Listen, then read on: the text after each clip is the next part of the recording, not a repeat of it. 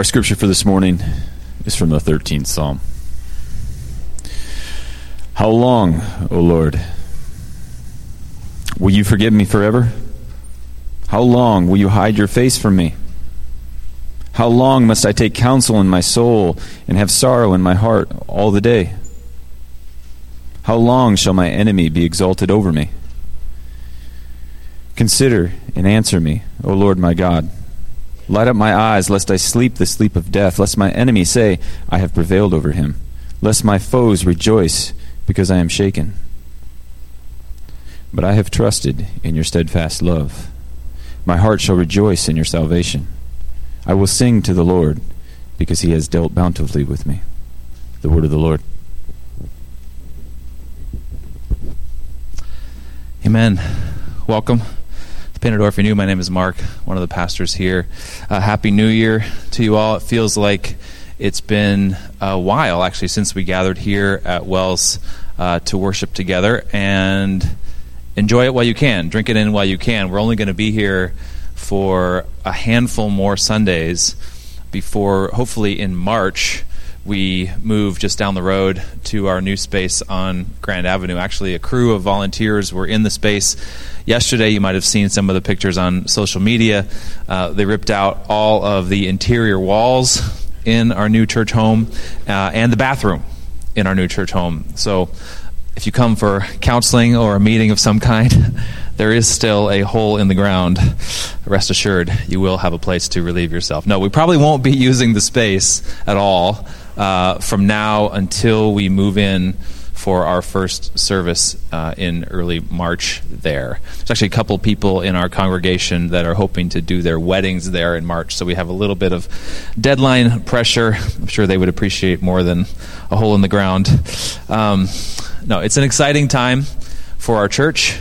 Uh, an exciting time as we move into what I think will be something of a new chapter for us our church, our community life seems to stumble forward in two to three year chapters, and it feels very much as though we are about to move into a new chapter together. And so, in this, the season of new chapters, uh, the turn of the year when new chapters and new things are considered, I thought it would be helpful for us to spend a bit of time today thinking about that new chapter, looking forward to that new chapter, maybe projecting a bit what we believe God might have for us in that new chapter. Uh, now, of course, no one can predict the future. No question, as we continue to move forward as a church, there will be many surprises for us. But even so, I believe that we can discern the times. We can chart a course or set a course or trajectory based on our best understanding of what it is that God is leading us to. And so that's what I want us to do today. I want to get at where I think it is that God is leading us to. And in order to do that, uh, I want us to think about the topic of human longing. Okay, this is actually the time of year when human longing becomes most visible to us. Anyone who is a member of a gym sees this in palpable ways as there is a flood of new memberships that come into your gym. I can remember when uh, gym membership was a part of my life. I have since graduated to a more evolved form of exercise called parenting, also known as the road to dad bod. Um, but back when gym membership was a part of my life, I can remember resenting January, resenting that there were all these people coming in and crowding out the machines that I was used to using and of course using them in all the wrong ways, doing neck workouts on triceps machines and vice versa. But what is that? That is the bubbling up of human longing, the human longing for a more streamlined body shape and all the attention that goes along with that. You're seeing that longing manifest during that January surge in new memberships. Now, to be fair, some may be there because they long for greater cardiovascular health. Nope. Everyone wants to look good. but this is human longing, and these human longings are a quintessential part of our lives. Really, every New Year's resolution can be traced back to some deep internal human longing. Many people, as the year turns, will make financial resolutions born out of this longing for security, this longing for financial security, and the comfort that comes from having savings in the bank or seeing your portfolio grow. And so, as the year turns, you sit down and make out for yourself a budget, and you determine that this will be the year when you finally cut takeout out of your diet and you begin to save money. I'm going to go grocery shopping every week. I'm going to shop at places like Aldi and Stanley's, and I'm going to accumulate this whole new savings that I did not have the year before.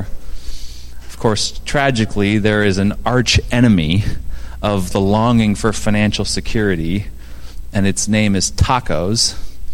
And so particularly on weeknights after a long day of work when you really deserve it, these arch enemies of financial security and tacos will go to war, and you do the math, right?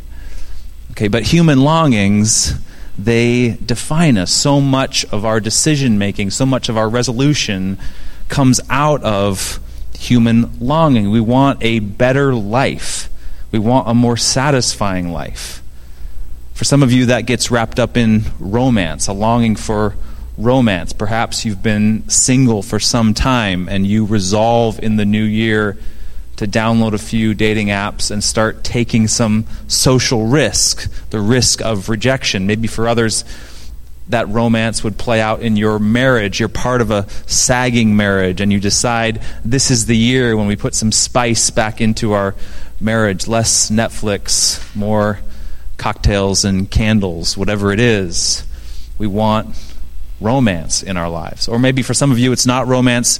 You're longing for human contact extends just to friendship. You just want friends. You want a community. You want people that you can text without warning and go hang out with. You're tired of feeling lonely in the middle of a three million person city. And so you make resolutions that would lead you into deeper friendships. You're going to take more risks. You're going to put yourself out there. You're going to pursue relationship with people. For others of you, your New Year's resolutions might have to do with discipline. This is going to be the year when you finally stop procrastinating, and the end of that procrastination habit is going to lead to greater advancement in your work. Your boss is going to notice you. You're going to get a raise. Or perhaps for some of you who are in school, this will be the year you finally make the grades you can finally tell your parents how you're doing in school without fear or threat of the removal of funding. Or maybe for you, it's some other failure, some other shortcoming, some other ongoing sin or brokenness in your life. This is the year that I finally stop overeating. This is the year that I finally stop looking at porn. This is the year that I finally get my drinking under control human longings. They are a defining characteristic of all of us, and they drive us forward. Really, all of our decision making, every decision that we make, comes out of some deep longing within us a longing for a better life, a longing for a life more satisfying, a life more fulfilling. We all have these, they're manifesting in us in dozens of ways, oftentimes without us really paying any attention to them. We're being directed by something that we are not seeing necessarily or not noticing. Now, if you remember, those of you who were here before Advent, we as a church were giving special attention to the book of Psalms in the Old Testament scriptures, that great book of Hebrew poetry. And now, here on the other side of Advent, we are returning to that great book of the Psalms, heading back into that sermon series that we've called the Psalter of Jesus, looking at this book that was the prayer book of Jesus, was the song book of Jesus, was the verse that Jesus used to commune with his Father, to have relationship with his Father. And as we go back into the book in this new year, we're going to be looking at the Psalms of Lament. Okay, the Psalms of Lament are the most frequent, the most common type of psalm in the entire book. Well over half of the Psalms, in fact, are Psalms of lament. And these Psalms of lament are rife with human longing. That's what the Psalms of Lament are about. They are about human longing. What's more, they are about unfulfilled human longing.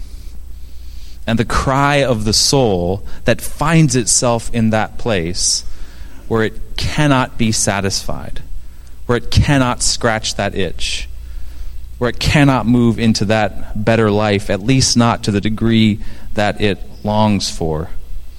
And so these Psalms of Lament, I hope, over these next weeks and even months, as we'll be in them all the way through the season of Lent and up to Easter, they will give us some voice, some language, some infrastructure for the longings of our heart and for the laments that come out of those longings as we find them unfulfilled.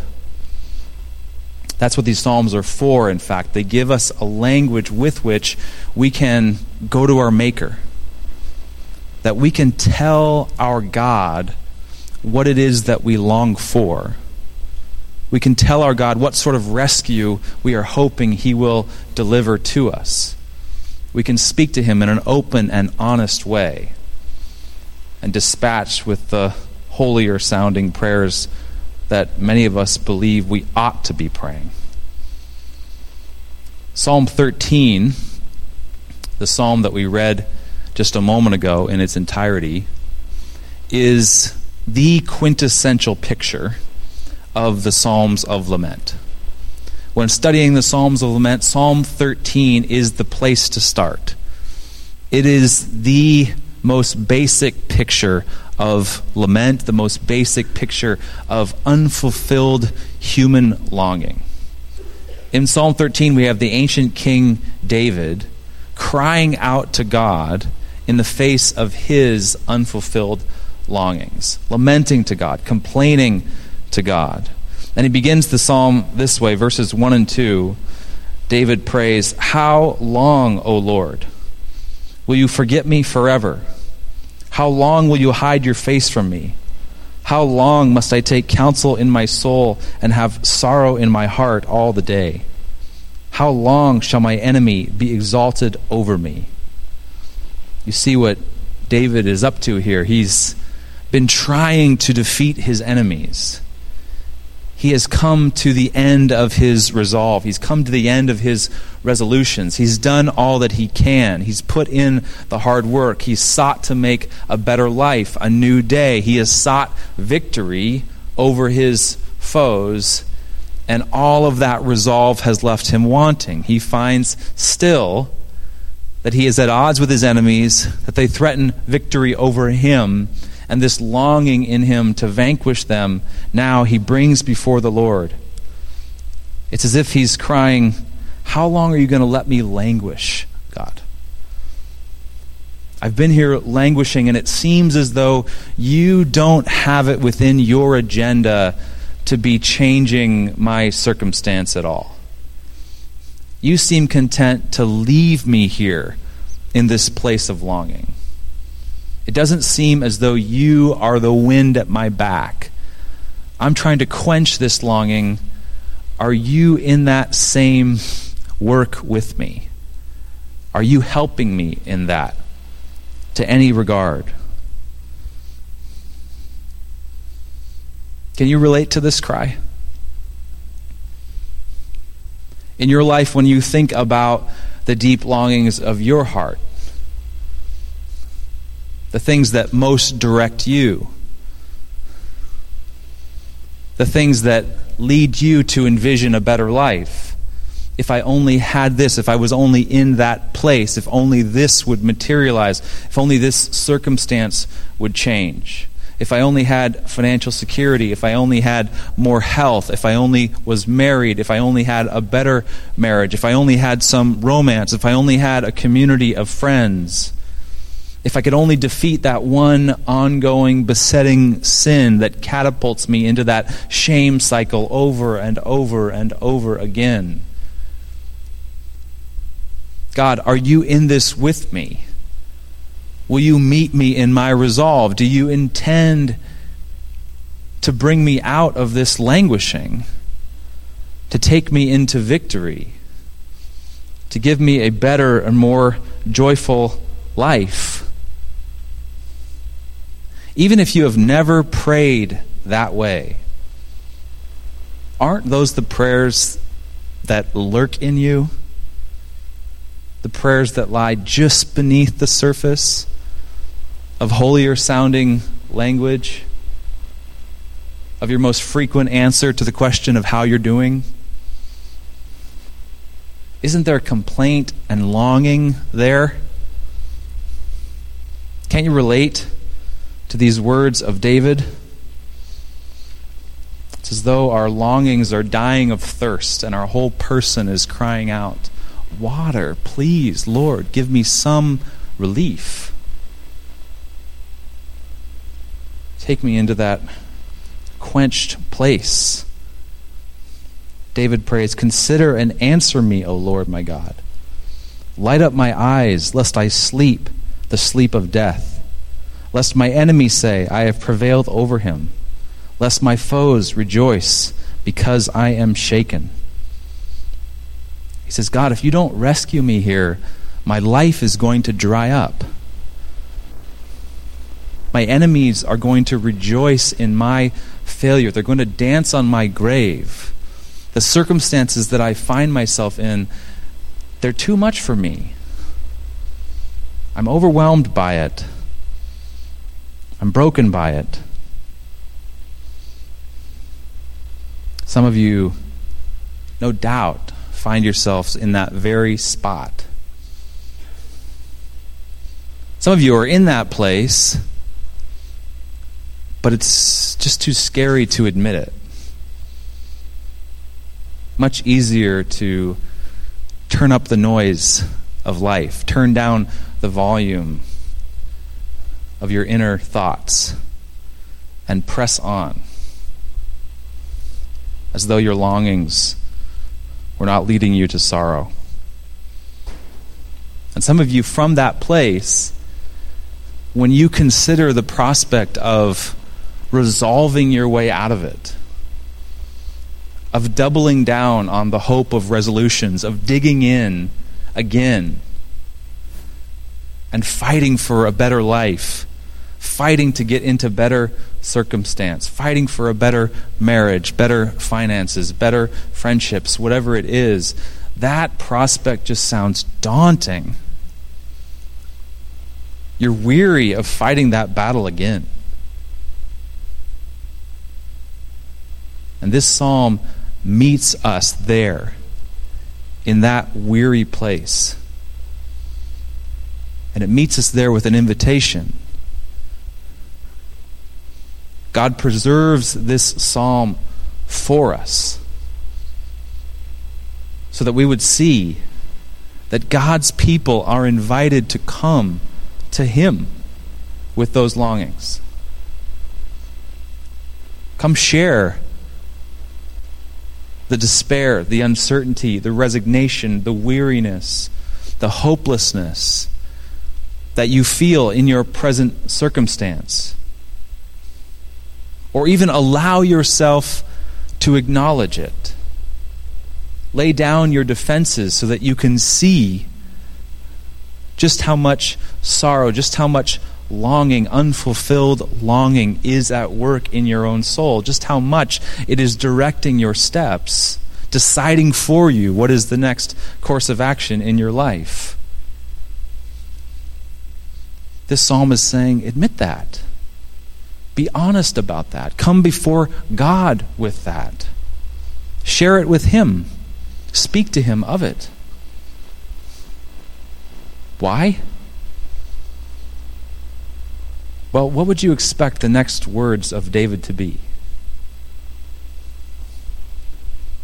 We've heard him bring his complaint to God. We've heard him open up to God about his longing, his unfulfilled longing. We've heard him plead with God to rescue him out of it. We've heard him express frustration with God, that it seems God has no intent of providing relief or rescue to him. What comes then? More despair? More resignation? Throwing up your hands? No, in this particular case, what comes in the wake of that expression of sorrow and lostness for David is hope. He says in the next verses, But I have trusted in your steadfast love. My heart shall rejoice in your salvation. I will sing to the Lord because he has dealt bountifully with me. Well, there you have it, right? When you're up against it, when you're at your wits' end, share it with God, and you'll feel better. Like a magic bullet, right? no, of course not. Relationship with God is not a magic bullet that makes us feel better. But relationship with God is a source of hope. And hope is a very powerful thing. Hope has the capacity to reshape the way it is that we navigate through the longings of our heart. When we engage with the longings of our heart hopelessly, our course of action invariably leads to more despair. But when we engage with our longings in the hope of God, there is some mysterious relief that meets us there. Maybe not the relief that we would want, nor the relief that we would expect, but some real and true relief there. We, we live in a world that is pregnant with longing. That is to say, that every single person alive has longings in them that want to be birthed. Longings in them that are desperate for release, desperate for fulfillment, desperate to find their way into satisfaction. That's a universal reality. It's as true for the people of God as it is for anyone else. We're trying to get fit and save money and find love and make friends and be successful and beat our sin, become better people in some way. And of course, none of that is wrong or evil. In fact, all of those pursuits are good and can be gone about even in healthy ways. But there's a problem. And the problem is that the process of giving birth is painful and bloody and scary. Don't know how many of you have been present in the process of giving birth, or perhaps even been the one to give birth. How different it becomes when a mother in labor is reminded that new life is just ahead. The more that mother is reminded that new life is just ahead, the more there is a sudden rush of energy, a willingness to face the pains of childbirth. In fact, as the mom receives hope, as the mother receives that hope of new life, she's not only able to endure, she is able to push. She is able to fight. There's an assurance, there's a hope that all of this pain, all of this labor is not for naught, that there's new life there at the end, that there's a promise of something that is worthwhile. That allows us to languish in our longing.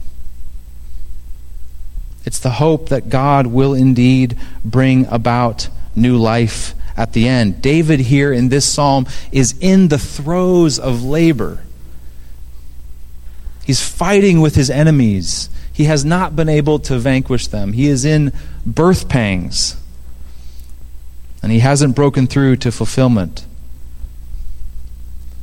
But he prays to God, and as he prays, he begins to remember who God is. He begins to remember the promises of God. That God has spoken true things, pointed him to new life, and that God is faithful, that he deals bountifully with people. And as he remembers this, this hope, this life, that this bounty is near, faith begins to arise in him. Worship begins to arise in him. A real and present rescue begins to manifest. And it is not the sort of rescue that changes his circumstance. It's not the sort of rescue that means the end of longing or even the end of unfulfilled longing. He finds himself in the span of this psalm still in the same stuck place, facing the same overwhelming enemies, and yet simply in the memory of who God is and the faithfulness of God's promises, he begins to hope and trust and worship and sing. This is how the Psalms of Lament go. As we look at them over the next months, you will see this pattern repeat itself. The Psalms of Lament begin with some cry of the soul, some cry of human longing. Psalm 4, for example, begins Answer me when I call, O God of my righteousness. You've given me relief when I was in distress. Be gracious to me and hear my prayer. Begins with this cry of longing, and then just a few verses later, it ends with words of faith and hope in the God who promises life.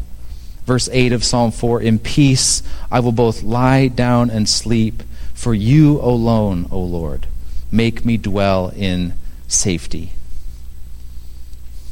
This is the story of life lived with God.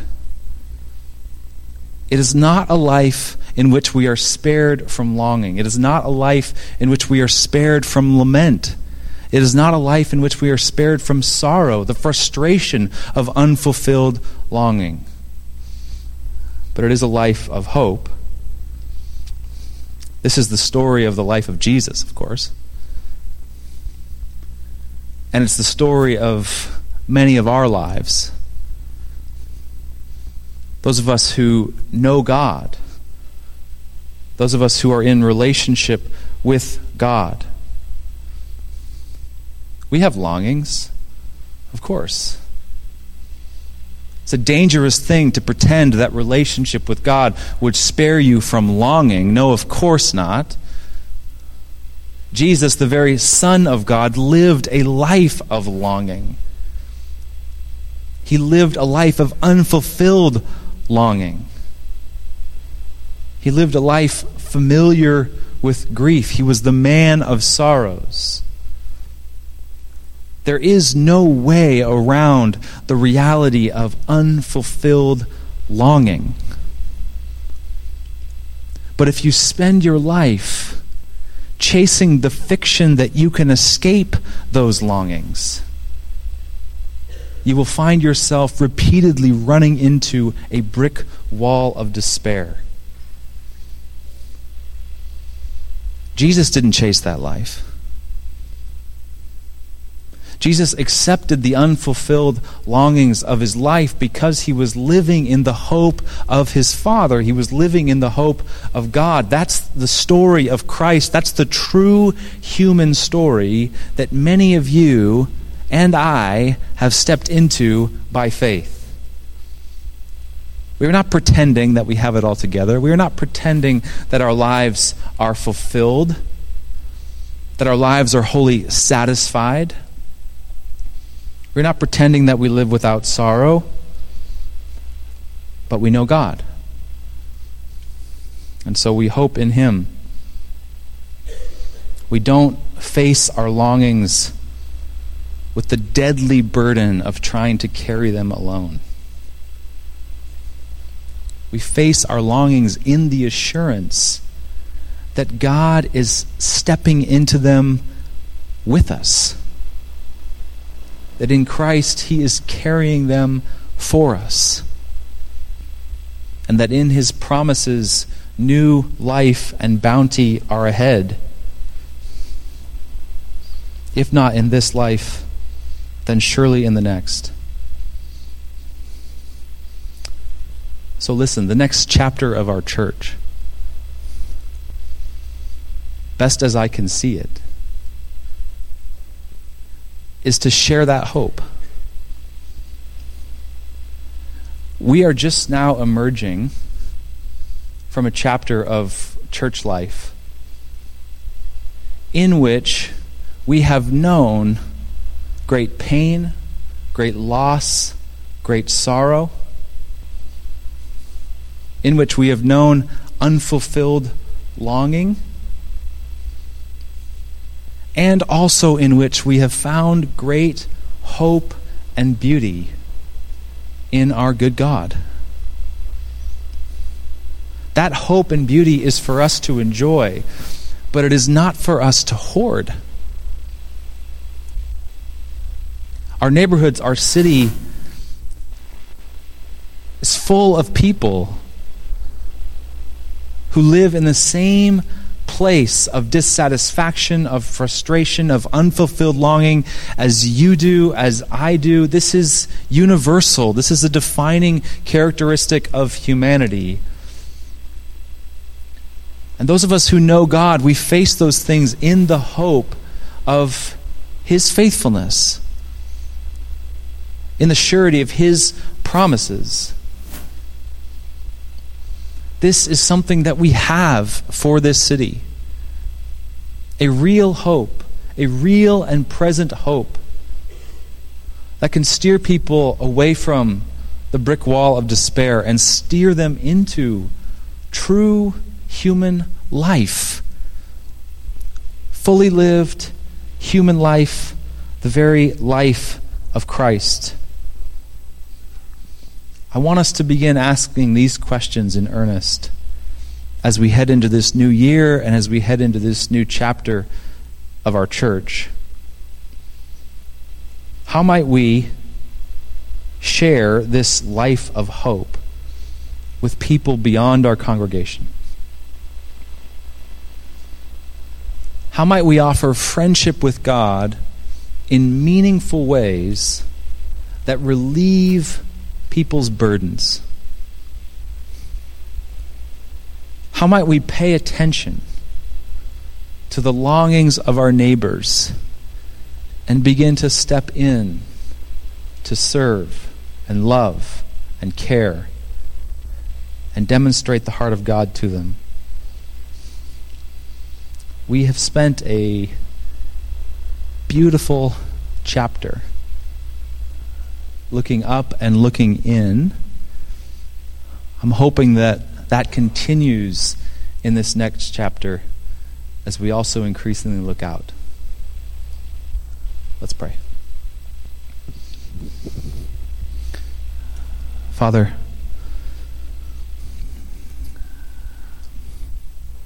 we thank you for Christ.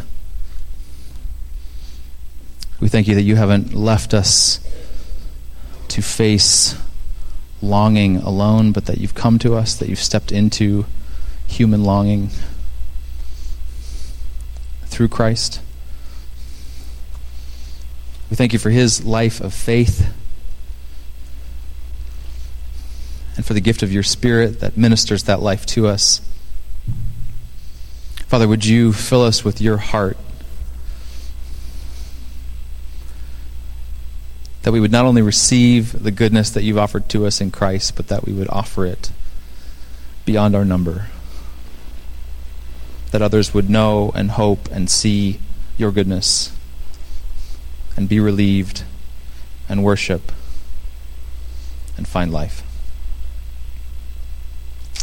Pray in Jesus' name. Amen.